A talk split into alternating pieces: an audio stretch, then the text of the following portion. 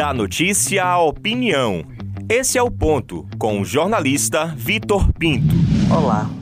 O PSDB da Bahia vai tentar, com faca nos dentes, lutar para se viabilizar e ter um quadro seu sentado em uma das cadeiras da chapa majoritária do ex-prefeito de Salvador e pretenso candidato ao governo da Bahia, ACM Neto. A visita do presidenciável governador do Rio Grande do Sul, Eduardo Leite, com encontro com os tucanos baianos e principalmente um jantar com a CM Neto não foi em vão. Os tucanos soteropolitanos e baianos mostraram a Neto que havia uma alternativa dentro do partido que não seja Dória, que todo mundo sabe está brigado com o ex-chefe do Palácio Tomé de Souza. Acontece que o PSDB tem um desafio pela frente topa a parada com o PDT, que, da mesma, que no mesmo formato tem deputado federal e tem um peso considerável a nível nacional. E o PDT também tem um nome à presidência da República. Ciro Gomes está aí namorando uma possibilidade de palanque local com a CM Neto aqui na Bahia há muito tempo.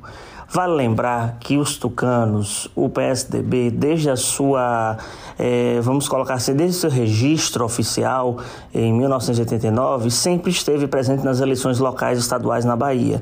Lançou candidatos a governador, candidatos a senador, ou fez parte como suplente ou até mesmo como vices em algumas chapas.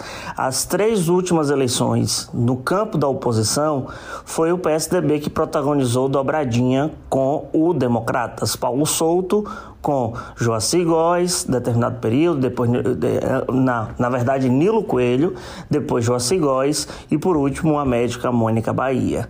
E, inclusive, na eleição passada, chegou a ter Jutaí, PSDBista, como um candidato ao Senado. Dessa vez, quem tenta se viabilizar nesse jogo é o prefeito de Mata de São João, João Gualberto, além do PDT, e também o PSL do deputado Elmar Nascimento, que ainda não foi, mas já é tido como o novo manda-chuva da sigla. São alguns dos nomes, e os republicanos ligados à Igreja Universal são alguns dos nomes, algumas das siglas dessa sopa de letrinha que vai dar o que falar para eh, essa composição que terá um candidato a governador, que vai ser do Democratas, um vice e um candidato ao Senado.